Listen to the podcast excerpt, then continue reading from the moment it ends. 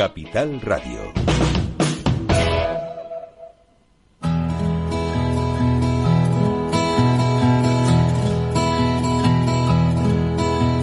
Comienza la caja de Pandora. Al verte sonreír. Al verte sonreír. Un programa especialmente dedicado al mundo de la discapacidad. El niño que ayer fui. El niño que ayer fui. En Capital Radio La 10, cada semana hablamos de aquellas personas que por una causa u otra han llegado a ser dependientes. El miedo no vendrá y así sabrás lo bello que es. Lo presenta y dirige Paula Romero. Caen Caen mil lágrimas al mar. mil lágrimas al mar. Bueno, aquí estamos.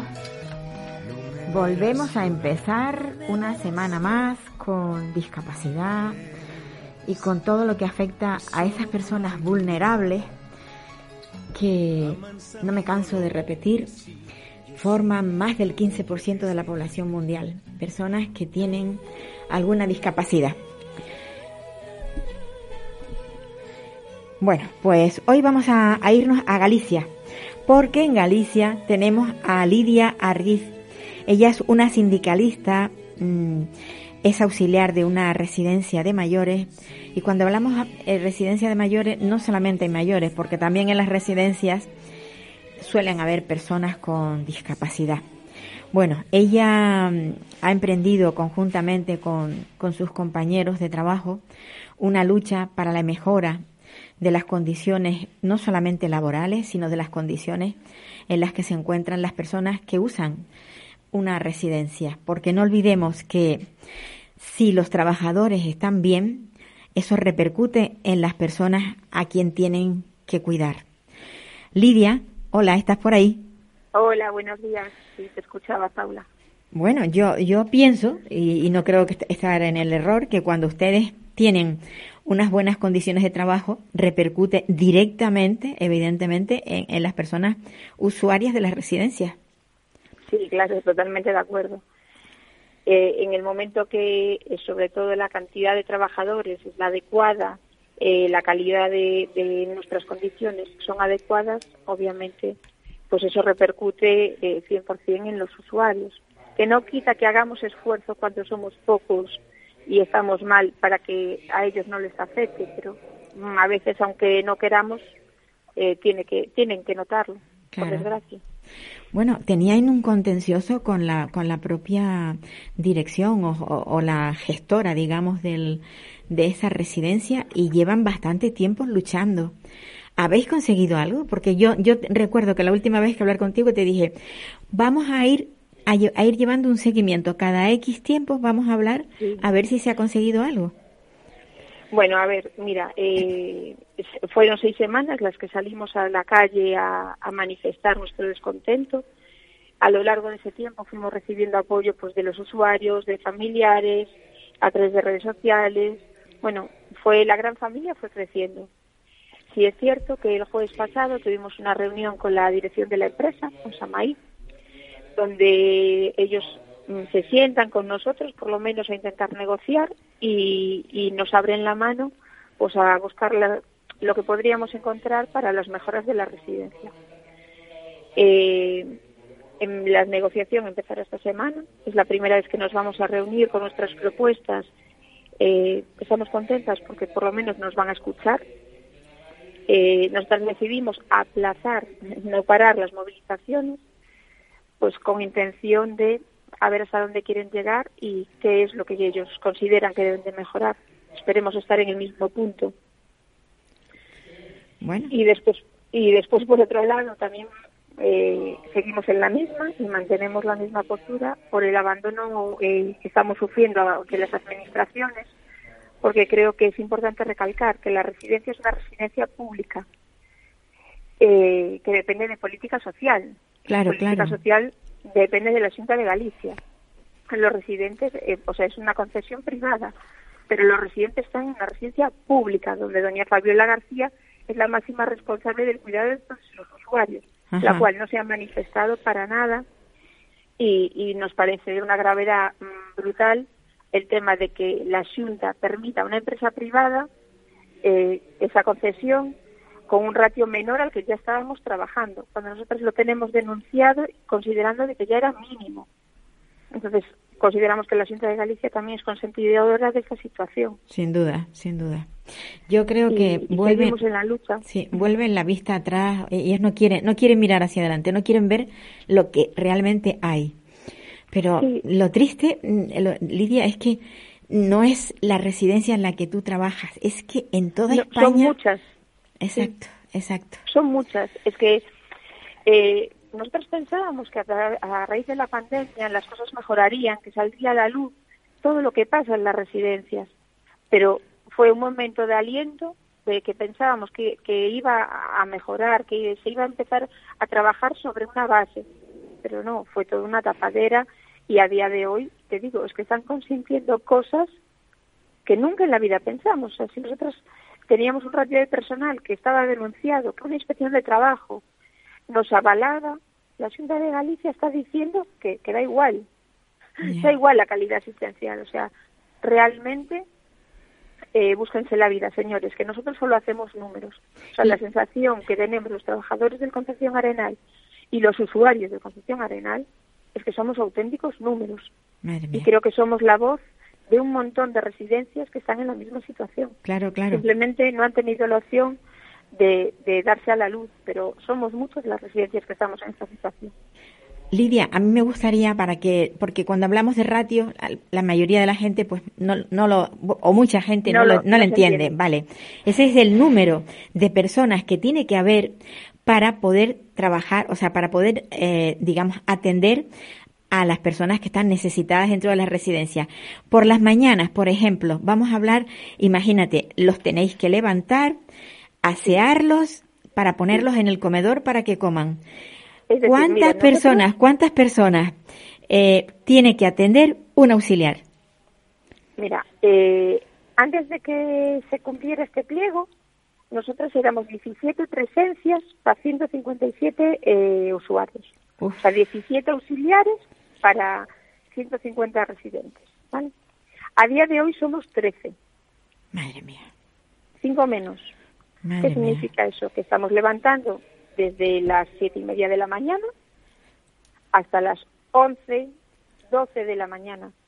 Lo que implica eh, que hay gente que está desayunando sin poder eh, recibir su aseo pertinente. O sea, son situaciones denigrantes. Entonces, eh, a ver, esta empresa en principio viene con intención de mejorar todo este tipo de cosas, al igual que me imagino que se empezará a mejorar el tema de la comida, que también lo teníamos denunciado. Bueno, eh, se le ve, se le ve intención, a la empresa se le ve intención. Lo que no puede ser es que la, la Junta de Galicia consienta con nuestro dinero estas situaciones, Claro, que, que siga haciendo negocio, porque realmente es un negocio. Es un negocio, sí. La discapacidad, la discapacidad es un negocio y además un Sí. negocio lucrativo. Sí. Eh, y, y, y lo peor, ¿sabes qué es? Que hay tanta necesidad de plazas asistenciales, hay tanta necesidad que les da igual. Si fallece uno, ya hay 50 detrás esperando esa plaza, o sea, que les da lo mismo. Y, y- y digo en general, no, no estoy hablando solo de Galicia, hablo de todas las comunidades que hay en España, que siguen funcionando igual de mal, pero que no se nunca- denuncian, no se centros- Los denuncian. centros nunca están vacíos. No, Nunca ¿qué va? vacíos. ¿Qué va? Ellos juegan con ese margen. Claro, juegan claro. con el margen de que cuando se va uno, viene otro. Siempre Exacto. está lleno. O sea, es, es una producción de dinero eh, brutal. Sí, sí. Que, a ver, eh, se entiende de que tiene que haber uno- unos márgenes de beneficios, pero cuando el cuidado es digno y cuando el cuidado está al 100%, no Sí. se puede ratear en, en cosas básicas. No. no se puede bajar la calidad asistencial para ganar dinero. Pues sí. Mira, Pero ahí estamos, mantenemos, nos, nos vamos a mantener en esta postura, no nos van a dejar, no nos van a callar sí, y, y a partir de, de este momento, bueno, pues iniciamos este movimiento con intención de que más residencias salgan a la luz, de, de que esto no pare y Sí. que, pues eso, pues velar por nuestros derechos y por los derechos de los usuarios, porque en algún momento nosotros vamos a acabar ahí. Y si efectivamente. no somos nosotros, van a ser nuestros padres. Y si no, va a Efectivamente. ser nuestro mejor amigo. Sí, O sea, todos vamos a necesitar. Sin duda. Entonces creo que hay que velar por los derechos de los seres humanos. Pues sí. Lidia, un abrazo y no y no bajéis la guardia, porque si no, porque lo, lo que vosotros estáis haciendo está beneficiando a un colectivo muy necesitado. Creo que, todos nos debemos de apoyar y que hay pues que empatizar sí. y estar ahí cuando hay que estar. Un abrazo. Muchas gracias. Seguimos en contacto, ¿eh? Por supuesto, por supuesto. Ojalá os vayamos contando cosas pues sí, venga. Venga, un saludo. Un saludo. Pues esto es lo que hay, de verdad. Da pena tener que retomar siempre las mismas causas y decir lo que está pasando. Es que llevamos una temporada que no hablamos más que de cosas eh, que están pasando, pero cosas que no, que no deberían de pasar en una sociedad mm, con empatía, en una sociedad y además, además en, un país del primer mundo. O sea, es que mm, a veces da la sensación de que vivimos eh, no sé, apartados de, de, de la mano. A ver si nos ponen con la... Sí, entramos. ¿A quién tenemos al...? Bueno, eh... Rocío. Hola. ¿Qué tal, Rocío? ¿Cómo estás, Paula? Pues bien, hace tanto tiempo, aquí, como digo yo, detrás del cañón. Detrás del cañón, ¿verdad? Apuntando a todo el mundo. Bueno, pues tratando, tratando de dar voz a, todas las personas que lo necesitan. A mí mm, me hubiera gustado eh, que esta conversación que vamos a mantener eh, fuera eh, con algo, pues no sé, algo positivo, pero que realmente todavía no tienes, no tienes, o sea, tú, tú llevaste a tu hija, a tu hija no, el problema que tuvo tu hija lo llevaste a los tribunales y aún no tienes noticias. Y eso, la verdad es que da mucha tristeza. Sí. Efectivamente. Sí. Valeria, ¿cómo está? Valeria está bien. Sí, está bien, está bien. Bueno, pues eso es lo importante. ¿Y tú estás también bien? Sí, vamos, eh, en el momento yo creo que también se puede cerrar todo esto que ya va a ser casi cuatro años. Yo creo que es cuando podremos ya descansar. Ahora mismo tenemos la toda la, mm, la esperanza puesta en la audiencia provincial, que es donde está ahora mismo el recurso que se hizo a al archivo del caso de Valeria y ya supuestamente eso tiene un tiempo deben de debe de estar al salir. Pero nada se está haciendo de, de rogar. Pues sí. Estamos hablando con una madre que vive en Sevilla con su niña con autismo que tuvo eh, un episodio uno o varios porque habría que ver cuántos fueron de maltrato por por personal docente. Esto se dice así de rápido, eh, se dice muy cómodamente, pero es que es tremendamente eh, terrible, terrorífico que tú dejes a un hijo en un colegio, bueno, pues pensando que va a tener toda la atención que merece como persona y en ese caso como alumno y en este caso todavía peor porque es una persona con discapacidad y, y su madre sospecha. Cuéntanos, eh, Rocío, exactamente cómo se te ocurrió mm, investigar, porque en realidad fue una investigación. Sí, bueno, eh, yo sabía que algo estaba pasando por el cambio de actitud que, que había empezado a tener Valeria. Estaba además muy triste, muy deprimida. Empezó ahí a tener epilepsia también, en crisis de epilepsia. Eh, bueno, empezaron una serie de desencadenantes que sabía que algo estaba ocurriendo. Tuve una tutoría los días antes y bueno, claro, allí no, me iban a decir la realidad de lo que estaba pasando. Pregunté si es que ella estaba sufriendo bullying por algún mm, algunos compañeros, por algún nada, nada, allí no, no estaba pasando nada y entonces en el momento que dije es que nada más me ocurre esto del de, cambio de comportamiento de ella y eso cuando viene al colegio. Y entonces recuerdo que una de ellas, de las profesoras, me dijo, pues por algo será y ahí me lo dijo así un poco en plan chulesco, digamos, y digo, pues, eh, pues llevas toda la razón, pues por algo será, pues tendré que averiguar por lo que es. Entonces, eso fueron unas vacaciones de Semana Santa, estuve dándole mil vueltas a la cabeza de si lo hacía, no, como, si no lo hacía, lo de poner la grabadora y demás. Y bueno, pues al final decidí hacerlo y menos mal que, que, que lo hice, vamos, no me, no me puedo arrepentir porque si no mi hija seguiría en el infierno todavía. Claro. Ahora la niña está en un colegio donde recibe la atención que merece. sencillamente, no es nada especial, es sencillamente la que por sus características y por su edad está recibiendo y la niña está bien, y la niña está bien. No, no es que busquemos cosas extrañas, buscamos lo que por derecho les corresponde, porque muchas veces da la, ¿verdad? Da la sensación de que, ¿y qué se creen estos padres? Oye, no, se creen nada. La, la, culpabilidad eh, que los padres tenemos siempre eh, por parte de, de, la parte educativa, no estoy hablando en general, sino en algunos, mm, sobre todo cuando somos padres con niños con necesidades, eh, nos hacen eh, entrar en un mundo de, de angustia de pensar que todo lo hacemos mal, de que nuestros hijos están así por nuestra culpa, de que nuestros hijos no pueden estar eh, incluidos en ningún colegio, de que tienen que estar en una aula específica o en un colegio de educación especial. Ellos nos van de alguna manera comiendo la cabeza hasta que, bueno, hasta que lo consiguen, porque nosotros tampoco nacemos sabiendo lo que es tener un hijo con necesidades especiales. Nosotros tenemos que que fiarnos de, de lo que nos dicen y, y, de lo mejor principalmente para, para los niños. ¿Qué es lo que pasa? Que bueno, que mm, cuando te das cuenta de que eh, eh, todo ese proceso de machaque psicológico va asociado a un maltrato hacia tu hija, pues es muy difícil de, de, superarlo, de pensarlo y de, y de tirar para adelante, como tú decías. Sí. La verdad que es muy triste. Y lo peor, lo peor es la indefensión en la que se encuentran los padres. Porque dices, me voy a la justicia, porque la justicia me va a atender y va a, bueno, a hacer... Para nada. hacer la justicia a mí me ha hecho más daño que... que que, bien, o sea, yo mm, si tengo, hoy en día me tiene que alguien que preguntar si yo creo en la justicia, rotundamente no. El archivo de Valeria fue demoledor porque tú puedes no tener idea de autismo, pero las cosas que se pusieron en ese archivo, como que eh, ellos padecen una horrible enfermedad, como que ellos viven en su mundo, como que lo que le hicieron a Valeria es la parte menos estética de la educación, eh, como que ellos eh, no están exentos de recibir ese trato por tener necesidades especiales.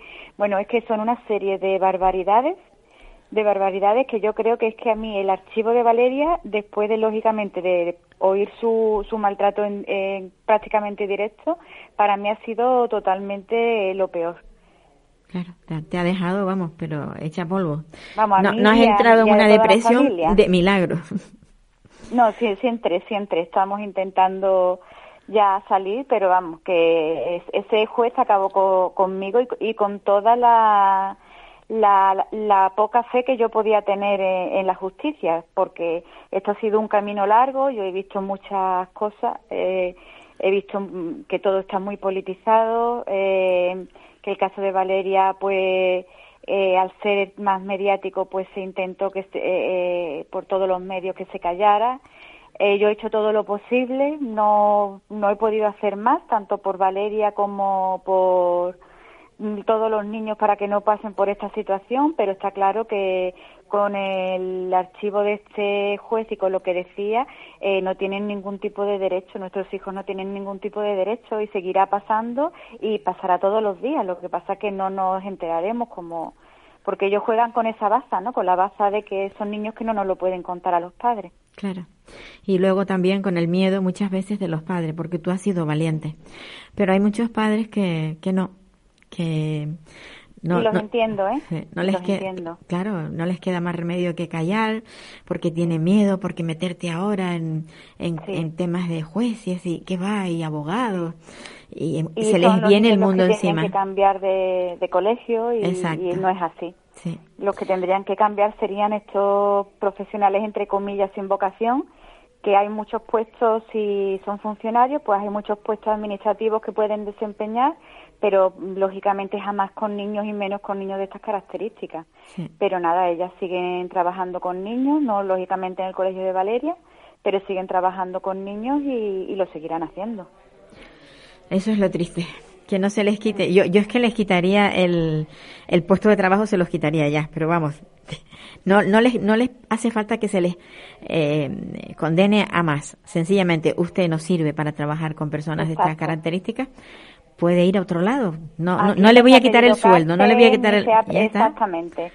Aquí lo único que se ha pedido es el alejamiento, que además es lo que se nos prometió, porque en el momento, hoy en día ya no está, pero eh, porque falleció hace poco, pero el señor Imbroda lo que nos dijo era que no iba a consentir que estas profesoras volvieran a la docencia. Pues no, no lo cumplió y, y ahí está y lo malo es que estos padres pues no pueden saber mm, que son esas profesoras, sino que ellos tienen que confiar en lo que les digan desde el colegio. Bueno, a ver si la próxima, o sea, cuando te llegue esta última, bueno, este último cartucho, que, porque yo hablo de guerra, a ver si yo hablo de guerra, porque es, es, que es una lucha contra, contra, contra, eh, unos poderes que, que, que, nos pueden en todo, o sea, son más fuertes que nosotros. Y entonces llega un momento que tú dices, bueno, ¿y, qué hago? ¿Qué hago? Bueno, pues ahora mismo tener esperanza. Yo creo tener que, esperanza. Sí, yo creo que, la verdad que... escasea, pero bueno, vamos a, a, pensar que, que ese, ese recurso lo va a leer alguien con corazón y que pueda que, tenga a lo mejor alguien cerca con estas características. Que y reabra, y reabra el caso. Lo único que hay que hacer, claro, es reabrirlo nada más. Reabrirlo, ya Pues sí. Pues nada, un beso fuerte para Valeria y un abrazo fuerte para ti, para igualmente y mucha esperanza, mucha esperanza. Muchísimas Rocío. gracias, muchísimas gracias, un beso. Venga, hasta luego. Adiós.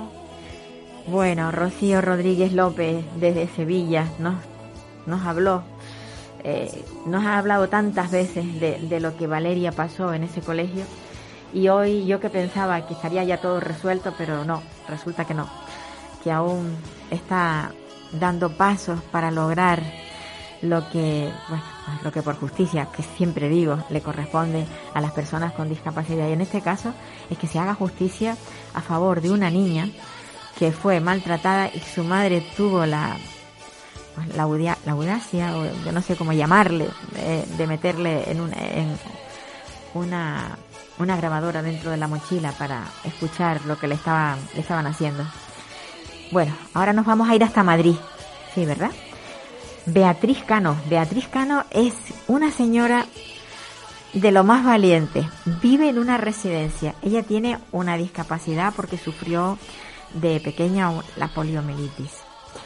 Bueno, pues ha salido en todos los medios, yo tenía que sacarla en el nuestro, evidentemente, ha salido en todos los medios defendiendo a todas las personas que hay en su residencia y ella en particular defendiendo su alimentación porque llevaba 10 años para que le cambiasen la alimentación que ella, eh, o sea, que le daba en la residencia por la que realmente necesita.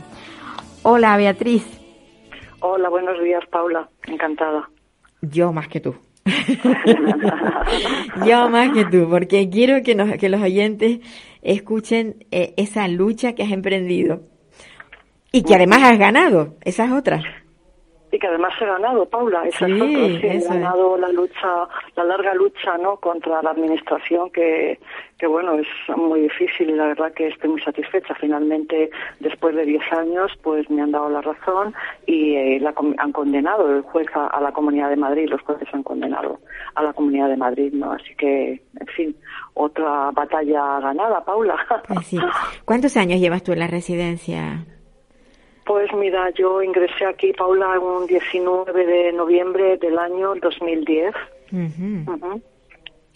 O sea que llevas ya, pues... Eh, casi 12 años. Casi 12, casi 12, sí. Ahora 12, pues ahora, el próximo 19 de noviembre. Sí, exacto. cuando, hablábamos, tú me decías lo que veías y la pena que te daba, el trato que reciben. Otras personas que no son como tú, que no tienen la inteligencia como la tienes tú. Cuéntanos. Sí, la, bueno, la verdad que sufro mucho, sobre todo porque, bueno, las personas que se pueden defender, Paula, pues ahí están, ¿no? Es su opción defenderte o, o bueno, pues, pues, pues no, no estar ahí. Pero claro, a mí me afecta mucho las personas que no se pueden defender y ver cosas tales como pues que un auxiliar con un plato y una cuchara da de comer de comer a dos residentes no que no, no tienen obviamente sus sus capacidades bien no eh, claro o por ejemplo también que bueno y todo esto está reclamado en la Comunidad de Madrid o por ejemplo también pues que no te dan la opción de, de ir al baño no entendiendo que bueno las personas que no tienen esa parte cognitiva Paula vale está bien que, que tengan un horario de, de, de hacer las necesidades no pero yo aquí he visto gente verdaderamente disgustada porque quieren ir al baño y les dicen, ay, háztelo en el pañal que para eso está, ¿no? Entonces, claro, te, quedas ahí un poco, bueno, pues esto que te estoy comentando, pues como, otras cosas, como, como estar aquí más de 10 horas sin, sin comer, ¿no? Porque aquí una vez que te acuestan, a las 8, entre 8, 8 y media, pues casi hasta las 10, no, no hay una ingesta de no hay una ingesta de comida, ¿no? Y como ya he denunciado, a ver, no es políticamente correcto, Paula, pero decir, bueno, que los eh, residentes, a ver, que, que se acuestan con hambre. Bueno, vamos a cambiarlo. Siete de la tarde, comedor, mm, cena, cuatro, cinco residentes salen porque no se puede cenar, no se puede comer esa comida. ¿Se acuestan sin cenar? ¿Eh? Pues claro, pues se acuestan con hambre, ¿no? Claro. O sea que, mm, efectivamente, ¿no? Porque la Entonces, comida, la comida es, es tan mala. Es, y no se puede comer, Paula, no se puede comer. No es aquello que te dice, hombre, que claro, como en tu casa.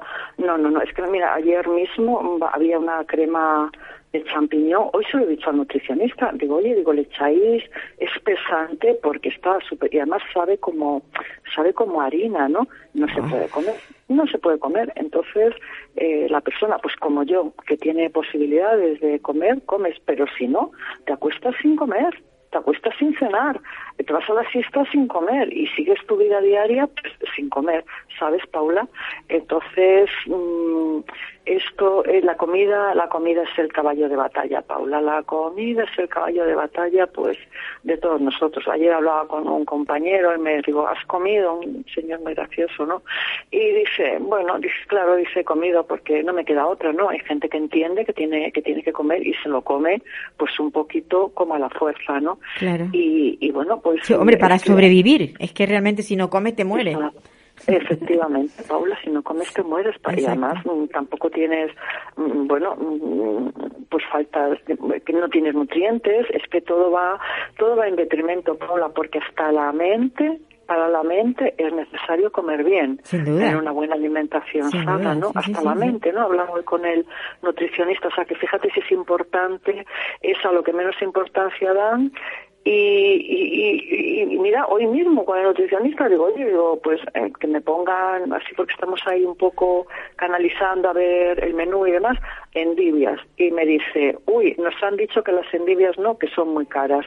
Claro. Está, Paula. A ver, es la, pes- es la pescadilla que se muerde la cola. Ya está. Mm, Están, tienen un presupuesto, Paula, y de ahí no se van a salir. Y, y- y recortan y recortan. Y esto es lamentable. Yo, de verdad, porque, bueno, también hay familiares que tampoco, bueno, pues traen la merienda a sus seres queridos, ¿no? Pero tampoco, claro, pues les traen la comida, ¿no? Y, bueno, y se quejan y se quejan y que sepan que no se quejan de vicios, se quejan con mucha razón porque yo lo estoy viviendo aquí cada día, ¿no? Porque esto lo cuentas y dices, bueno, ¿no? ¿Verdad? Pero no se puede hablar a la ligera, aquí hay que vivir, ¿eh? Hay que vivir día a día, porque claro, también, Paula, hay que entender que los compañeros, nosotros, Paula, entre nosotros, hablamos cosas que los compañeros no cuentan a sus familiares. Esa es otra. Pero, ¿Y por qué no lo cuentan? ¿Por miedo? ¿Por...? Pues no sé si por esa especie de compañerismo, ¿no? De que hablas cosas pues que luego no hablas con tus familiares, ¿no? Sí, sí que se quejan, ¿eh? Se quejan a las familias, pero bueno, ya sabes. Hombre, pues no, pues no está mal la comida, pues el otro día comí, pues, ¿sabes? Tampoco, tampoco hacen mucho caso y aquí hay que entender que la mayoría, Paula, mm, no, no, no, no, no distinguen, dicen una cosa y luego es otra porque no están bien, desgraciadamente, las criaturas, ¿no? Pero cuatro o cinco que estamos con el conocimiento perfecto, Paula, pues, pues, pues eso. O también un compañero, ¿no? Que también es un encanto. Sale el otro día disparado, Paula, pero bueno, ¿dónde vas? Dice, ¿tú te crees? Dos boquerones me han puesto vamos a ver, digo, espérate, hablo con la auxiliar y, oye, que te damos, que te damos más. Pero ya el señor se fue cabreado, ¿no?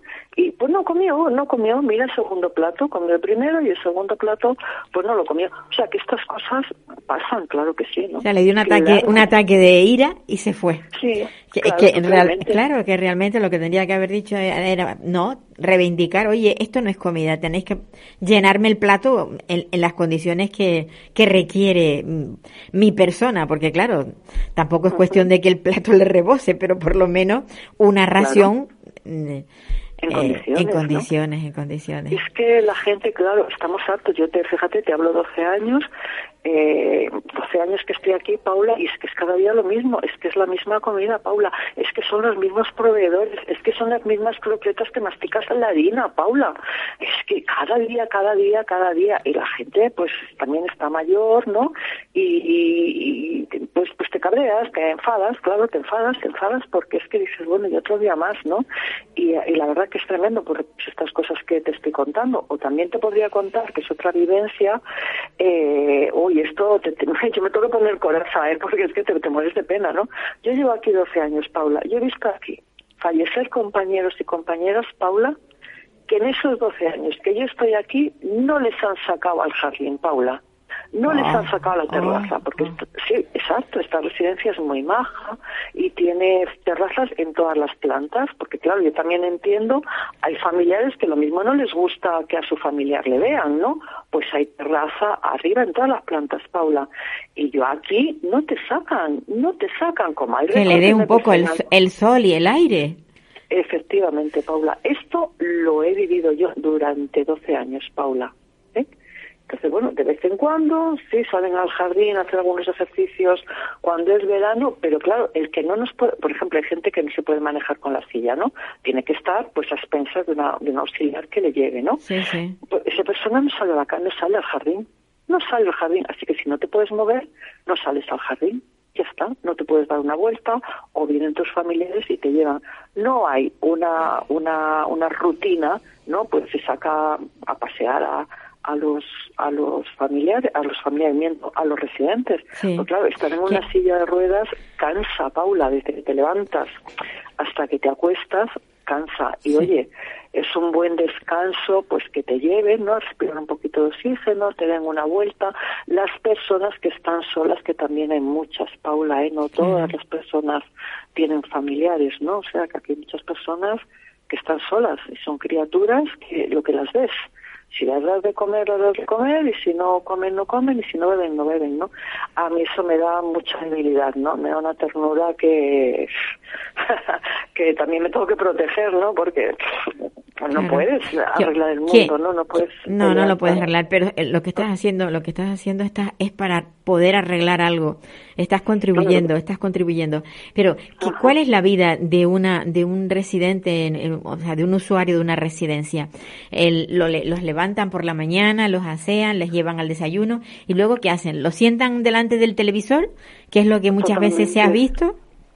y los tienen ahí hasta la hora que les toca el almuerzo el zumo o la comida. Sí, hay residentes que se quedan aquí, o por ejemplo vienen de, fisioterapia, les bajan un poquito a hacer algún ejercicio, a caminar, pero básicamente luego toda la tarde y toda la mañana pues, pues sentados enfrente a un televisor, porque claro, como falta personal, pues tampoco, es que no hay terapia a diario, terapia de la memoria, mm, mm, terapia, ¿no? En sí. Pues no hay, Paula, porque es una vez a la semana. Entonces, una vez a la semana, pues van rotando todos los residentes, ¿no? Entonces, no hay personal y, es una cosa súper importante, tanto el ejercicio como la parte, la parte cognitiva, ¿no? Eh, mira, yo te diré que de, la, de la Cruz Roja, pues nos llaman, como nos pilla lejos, nos llaman por teléfonos para hacernos un taller de, memoria, ¿no? Y claro, a mí la, la persona que me llama me decía, ay Beatriz, tú no, eh, tú no, porque tienes la cabeza muy bien. Digo, ay, no, no, no, no, no, eh, porque la memoria es muy importante y a mí también me cuesta, ¿sabes? No importa que estés un poco mejor unos que otros, ¿no? Porque bueno, así es, pero, pero es verdad que eh, cuando hay terapia todas las semanas, pues bueno, baja el que le corresponda, el poquito de fisioterapia, pues luego hacen los viernes para todos todos que cumplen años en ese mes, pues lo celebran en un mes que yo también con eso me mato, ¿no? Porque hay que dar una cierta normalidad, o sea, yo si si cumplo años el 27 de marzo, Paula, pues me gusta que me feliciten el 27 de marzo, sí, Y, no 10 días después. Claro, y no 10 días después como a todos los compañeros a la vez, ¿no? Y yo eso, por ejemplo, digo, madre mía, es que eso sería hasta humano, ¿no? Yo llevo diciendo a los directores, pues oye, las personas que vayan cumpliendo años, pues dejarle la cafetería, pues darle una comida un poquito especial, que se vea que es uno el protagonista de su propio cumpleaños, ¿no? Que es el día más, yo para mí es el día, el día más importante de mi vida, el día que nací, Paula. Pues sí. Pues ves, por ejemplo, esto es un poco, un poco crítica, ¿no? que pues todos, todos que cumplen en ese mes, pues todos, el último viernes del mes, pues a todos. Y tampoco hacen nada más, ¿eh? Un pequeño detalle, los felicitan, un poquito de música, bueno, pues y ya está, ¿no? Eh, y una cosa de la, de la que se queja muchísimo y que, bueno, se está luchando para ver si se logra, la, ah. la, participación familiar dentro de las residencias. O sea, eh, los los familiares pueden entrar a los dormitorios eh, donde, donde prácticamente tienen su vida, lo, porque si me dices que no lo sacan, están todo el día eh, de, la, del comedor al dormitorio y del dormitorio al comedor, supongo. Bueno, eso lo hemos vivido con la pandemia, ¿no? Claro. Ahora como, sí, ahora como está ya todo abierto, los familiares sí que pueden entrar. Pueden entrar. sí, pueden entrar a la una se van y luego a las siete pues también se van. Los dejan en el comedor, pero sí que pueden pueden circular por la residencia y pueden ver cómo funciona. Hombre, tú, tú que estás dentro de la residencia, yo siempre digo lo mismo, para que las residencias funcionen bien, hay que decir lo que está pasando, pero desde dentro, porque nosotros podemos intuir por lo que vemos, nos lo podemos imaginar, pero tú eres una parte muy importante porque porque estás ahí in situ, o sea, constantemente estás viéndolo todo todo. Y además te digo una cosa, Paula, los familiares, y están de acuerdo conmigo, aunque vengan a diario, no ven, no alcanzan a conocer lo que pasa aquí. Y yo te digo, yo hablo con mis compañeros, muchas veces les digo, digo, ay, digo, ¿verdad? Detrás de cada, es que Paula, detrás de cada plaza hay un drama personal. Sí, claro. mis compañeros se sienten, porque aquí nadie viene por gusto, Paula. No, no. Nadie, nadie. Y aunque estén mal, ellos sienten que, que, que sus seres queridos los dejan aquí y lo viven y lo sufren, ¿de acuerdo? O sea que eso es otro, otro, otra cosa más, ¿no? Y es verdad, dentro de cada plaza hay un drama personal. Es terrible, ¿no? Porque, eh, y se dan cuenta, ¿eh? Hasta las personas más deterioradas se dan cuenta cómo les hablas, se dan cuenta, hay algo instintivo, no me, no me, no me, no me preguntes, porque gente con, con Alzheimer, ¿no? Que yo aquí trato, ¿no? Por los hablas y tal, y, te escuchan y le dices buenos días y te sonríen, ¿no? ¿Sabes? Hay algo que no están como deteriorados del todo, ¿no? Que no son como mm, autómatas. No, no, hay algo dentro de ellos que en un momento dado surge, ¿no? A mí, por ejemplo, una compañera, cuando entró no hablaba nada, Paula. Son estas experiencias bonitas, ¿no? Y un día iba yo a no sé dónde y claro, estaba pues arregladita, pintada. Se quedó su hija y me dijo, qué guapa estás. Ay, que yo me quedé, pero la señora es que no hablaba nada, Paula, nada. Pues le motivó, le motivó esta imagen mía, ¿no? y eso se me pone la carne de gallina. Pues eso es bonito, ¿no? Una persona que no hablaba fue capaz de ver y de y de, admirar o de, de ver que, que, esta persona pues estaba guapa y me lo dijo no y claro, yo por eso, mm, las personas de Alzheimer, y yo también me mato con el personal, Paula, para que llamen a la puerta, porque aquí entran, entran, bumba, bumba, a la puerta, a la, y te sobresaltas. Yo, de hecho, Paula, tengo una, una, una, una, un anuncio en mi puerta que, por favor, eviten entrar sin llamar, ¿no? Claro, y yo le digo, aunque nada más que sea, Paula, por decencia personal. Claro, claro, oye por dignidad, o sea, a ver, es que, es que yo creo que no se puede perder la dignidad cuando se entra en, un, en una residencia, hay que tratarlos dignamente, ¿no? Entonces, bueno, que te la quitan, ¿no? Porque esta es una cosa y yo, bueno, ahora ya parece que llaman, ¿no? Pero yo digo, Dios mío, hay que, dicen, no, si no se enteran, te dicen, no, si no se, digo, da igual, por propia decencia personal hay que llamar. Pues hay que llamar a la puerta y punto. Y ya está, ¿no? Y bueno, voy ahí un poco consiguiendo cosas a tranjas y barrancas, Paula, pero ves que son vivencias mm, pues muy humanas, ¿no? Que es lo que lo que vivimos aquí. Y, y, yo pregunto a mis compañeros, digo, ¿vosotros, ¿vosotros os gusta que llamen a la puerta antes de entrar? Y te dicen la mayoría que sí. Te dicen que sí, claro, es que Claro, entonces no te pueden quitar la dignidad. Esto es como Dante y el infierno, ¿no? Cuando a la puerta del infierno, ¿no, Paula? Deje aquí colgadas todas sus ilusiones, ¿no? sí, pues, sí. es un poco así, ¿no? Porque ya esto es otro mundo, Paula, otro mundo. Beatriz, es un placer hablar contigo y sobre todo conocer, mm, bueno, pues el mundo en el que vives, porque al fin y al cabo es que vives en otro mundo, no es el que el que nos imaginamos. Es otro, es distinto, es distinto. Por mucho que queramos imaginarlo, no, no, no lo logramos. Bueno, no, no pues, lo logramos. Pues yo, yo estoy encantada de hablar contigo, pero el tiempo se me, se me va agotando. Tengo que hacer otra entrevista. Un abrazo, un abrazo. Un abrazo. Encantada, Paula. Un abrazo, corazón. Buenos días. Cuida, cuídate mucho y sigue, y sigue investigando para que luego nos lo cuentes. Sí, como, como se dice, hay que seguir luchando, ¿no? Porque ese es el destino de cualquier ser humano, Paula. Pues sí. que un abrazo fuerte. igualmente, Paula, un abrazo. Oh, Dios mío, Beatriz, qué, qué señora más encantadora. Cómo, cómo se preocupa de sus compañeros, cómo consigue, eh, bueno, pues eso, que se le, que se le escuche, que se le oiga ya digo, ha salido eh, en, la televisión, en todos los medios, hablando de, bueno, de lo que ha hablado aquí con nosotros. Yo creo que es muy importante que desde dentro se diga lo que pasa en, la, lo que pasa en las residencias. Y este caso, bueno, pues hemos tenido la suerte. Ahora nos vamos a ir hasta Toledo porque creo, creo que vamos a contactar con, con Yolanda. Tenemos a Yolanda, ¿no? Sí. Tenemos a Yolanda. Yolanda. Hola, buenos días, Paula. Bueno, Yolanda, esto no se acaba. El, el tema, el tema este, mm, eh, creo que nos va a dar para hacer muchísimos programas. Eh, por desgracia, sí. Sí, yo, yo creo que la idea esa maravillosa que tuvo la ministra eh, Yolanda Díaz, que parecía tan fantástica, se ha venido abajo por, porque la han presionado para que no lleve a cabo esa, esa, esa reforma. cómo, lo, ves tú?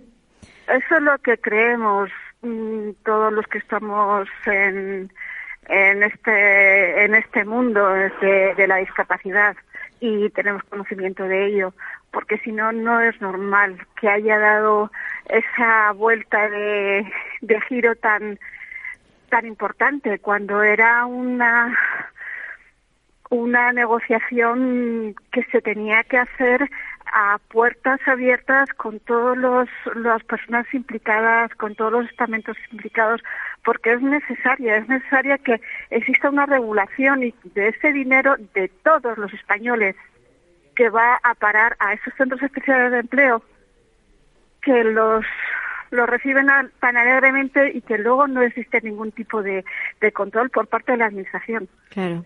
Es que, bueno, vamos a retomar otra vez el tema porque quizás haya alguien que no haya oído el programa anterior. Esto se trata de que las personas, o sea, las empresas eh, en España reciben unas ayudas estatales para que contraten a personas con discapacidad. Eh, cuéntanoslo tú porque lo, dominas mejor el, el, tema. Sí, a ver, no es que lo domine mejor, es que me ha tocado... Lo vives, es que lo vives, ya lo sé, lo sé. Entonces, pues por eso lo conozco un poquito, no en profundidad como debiera, pero un poquito así. A ver, las, las empresas no. Hay un grupo de, de, de centros que se llaman especiales de empleo, que trabajan con personas con discapacidad, eh, que por la contratación de personas con este tipo de, problemática, pues reciben un tipo de, de subvenciones y de ayudas económicas para favorecer eh, la contratación. Todo eso en, su- en un principio está muy bien. Hace más de 40 años, que fue cuando aparecieron estos centros especiales de empleo, pues la idea era mm, fenomenal. Pero es que todo eso se ha ido eh, degenerando y quedándose estos centros en empresas multiservicios que reciben ayudas por parte del Estado, de las comunidades, de las comunidades autónomas, y esas ayudas que reciben económicas no revierten en el trabajador. Es más, nosotros por hacer el trabajo que, desempeñamos recibimos un 75% del salario en lugar del 100%. Jo. De todas formas, yo tenía entendido que es el gobierno el que paga el 50% del, del, del salario que recibe el, el empleado. El 50%. Exactamente. Vale. Exactamente. Y, y además les, se les exime de pagar el tema de la seguridad social. Exactamente. O sea que es un están- beneficio grande para una empresa.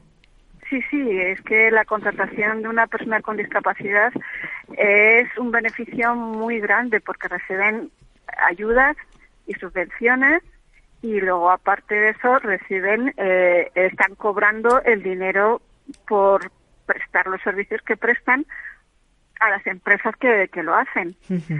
aparte de otros muchos más beneficios que tienen, pero bueno, fundamentalmente son esos Y, y yo que vi- me parece muy bien, pero siempre y cuando eso revierta en, en las personas con discapacidad y sobre Claro. todo en las personas con discapacidad como que sean psíquicas y que sean grandes discapacidades porque son las que no son contratadas. Los que somos contratados son las personas que tenemos discapacidades superiores al 33%, pero son físicas, sensoriales.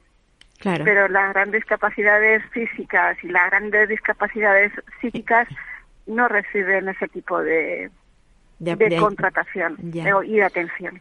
Y hay una cosa que a mí me sorprende. ¿Por qué no participa el colectivo de personas con discapacidad en todo esto? ¿Por qué tiene que ser una entidad que se dice defensora de la discapacidad, como es en este caso CERMI, el que tenga tanta fuerza como para cambiar y, dej- y que la ley eh, no, no se lleve a cabo? Eh, eh, la- Pues es que me sorprende mucho. Sí, es que es sorprendente, pues porque en este sector existe mucho miedo, mucho miedo a la hora de que nos despidan, a la hora de no volver a ser contratados. Eh, existe, nos están vapuleando continuamente. A mí misma me han dicho que no se te olvide que si estás trabajando es gracias a, a- a mí y al Centro Especial de Empleo.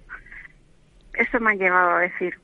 Y si a mí me lo han dicho que más o menos me sé defender, tú imagínate una persona que no sepa defenderse o que se calle por miedo a tener a perder ese A trabajo perder porque es el único medio de sustento que tiene. Claro. Pues claro, pues mm, prefieren callarse y soportar carros y carretas. Y yo he leído mucho por ahí, y sobre todo en las redes sociales, que, mm, que se sienten explotados, que trabajan más horas de las que realmente tienen contratadas. Sí, es que aparte de, de recibir menos salario del que deberíamos de recibir, pues eh, trabajamos más horas de las que deberíamos de trabajar, porque nos contratan por un número determinado de horas cuando luego siempre, no, pero la mayoría de las veces siempre hacemos más horas que no nos pagan Claro. Y ahora y que otra- no nos la reconocen en, el, en el contrato. Entonces, pues claro, salimos perdiendo a la hora de cobrar y a la hora de la jubilación y de... y Claro, de- claro. A la hora de la jubilación, sin duda, porque Claro. no estás cotizando por, Por una lo que realmente claro, trabajas. Exacto. Y, y hay otra cosa que a mí también me sorprende. A ver, ¿los sindicatos qué hacen? Porque los Pues sindicatos se suponen que son los que tienen que defender a los trabajadores, da igual si tengas o no tengas discapacidad, pero están así de lado, no, no ven lo que está pasando. Sí, se supone que tiene que ser así, pero, pero realmente no es así. Ellos, mm, circunstan- no lo sé, puedo pensar muchas cosas, pero prefieren dar vida para otro sitio. Les es más cómodo. Eh, Con decirte que nosotros no tenemos un sector que realmente nos represente, que estamos metidos normalmente en el sector de la enseñanza. ¿Por qué? Si la enseñanza no tiene nada que ver con nosotros, sí, la enseñanza tiene que ver con nosotros, pero tenemos que ser, deberíamos de tener un sector propio dentro del sindicato. Claro, claro, claro, claro. Y no lo tenéis. Y no lo tenemos. Entonces, con eso ya te lo te, te digo todo. Claro. Y una, eh, eh, ¿estáis pensando eh, manifestaros? Sí, estamos. ¿Qué fuerza tenéis? ¿Qué fuerza tenéis? A ver, ¿con, ¿con, qué contáis para poder hacer una gran manifestación? Vamos, no me atrevo a decir como la que hubo ah, el domingo en Madrid, que eso fue eh, impresionante, pero bueno, para manifestarse eh, también hay que tener eh, pues apoyos, ¿no? Sí, lo, lo estamos lo estamos tratando y lo estamos hablando y viendo las posibilidades reales. Eh, en estos momentos no te puedo decir nada. Sí que está en, en la mesa, sí que lo estamos estudiando, sí que estamos valorando todas las posibilidades que se nos ocurra, pero también hay que reconocer que, que es un sector difícil de mover precisamente por lo que te estoy diciendo, por la precariedad en el empleo, por el abuso en el empleo, por la esclavitud en el empleo, o mejor que esclavitud, perdón, explotación. Explotación. Entonces todo eso el, es muy grande el miedo que se tiene y no no no se mueven por eso. Pero bueno, ahí está en la, en la mesa está y, y, lo queremos llevar a cabo más tarde o más temprano saldrá adelante. Tú estás en Toledo, pero no no sería bueno tener una organización a nivel estatal que moviese todo esto. Sí, lo que pasa que es que una organización a nivel estatal los grandes lobbies son están a nivel estatal y los grandes lobbies se están comiendo. Se comen a todo lo demás precisamente por eso, por el miedo. Entonces, pues eh, somos unos cuantos que estamos por ahí desplegados por diversos puntos de España, que estamos en contacto y lo estamos intentando mover dentro de nuestras cortas posibilidades. Claro, claro, ¿Y os habéis planteado el, el visitar a la, a la ministra? Eh, para explicarles eh, directamente las necesidades que tiene el colectivo. Sí, de hecho, el movimiento por la discapacidad de, en la que yo en el que yo pertenezco le, hemos escrito una, una carta solicitando que, que nos reciba para explicarle en persona eh, la precariedad, la inseguridad, la explotación que sufrimos diariamente en el colectivo y que por beneficiar a unos pocos salimos perjudicados unos muchos. Claro. Eh, la verdad es que da, mucha pena porque mm, se habla de inclusión, se habla, se habla de que, bueno, de que las personas con discapacidad tienen derecho. Y digo se habla, es real que tienen derecho, pero, pero otra cosa es que se cumplan. Y luego a la hora, a la hora de la verdad que ocurran estas cosas eh, en el sector laboral que se supone que todos quieren acceder, porque, a ver, ¿quién, qué familia que tiene un hijo con una discapacidad, su, su idea no es que su niño o su niña eh, termine los estudios según sus capacidades y que luego pueda conseguir un empleo. Pero si luego te encuentras con esto, con estos centros especiales de empleo que al final lo que van a hacer es explotarlos, es que es, claro descorazonador, es, que, digamos, es que el corazón se te va y dice, bueno, ¿y, qué hacemos con todo? Es muy triste, es muy triste, entonces pues se te quitan todas las ganas porque es que luego incluso desoyen las recomendaciones y, y el toque de atención que hemos recibido por parte de la ONU que recomienda en base a un estudio realizado por expertos de que el, empleo segregado en España desaparezca. Bueno, pues han hecho caso omiso. Siguen haciendo caso al CERMI y, y todos. Pues habrá, habrá que agarrarse a eso que nos dicen desde Europa. Yolanda, un abrazo muy fuerte.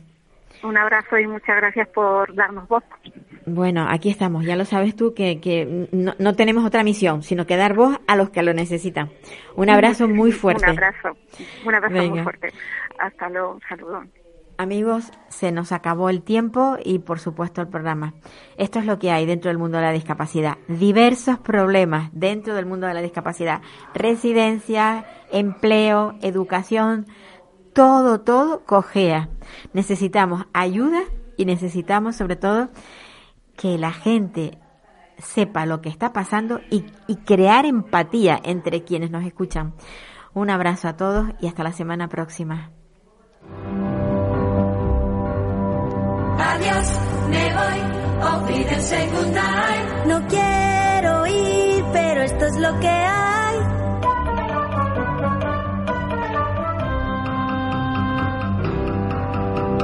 Adiós, me voy, auf Wiedersehen, adiós. Adiós, adiós, a usted, usted y usted.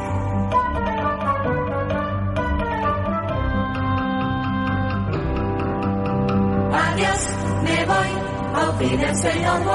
Me voy, si hoy por fin pruebo el champán. ¿Puedo? No. Me voy, goodbye, auf Wiedersehen, adiós. Me voy con un suspiro y un adiós. Adiós.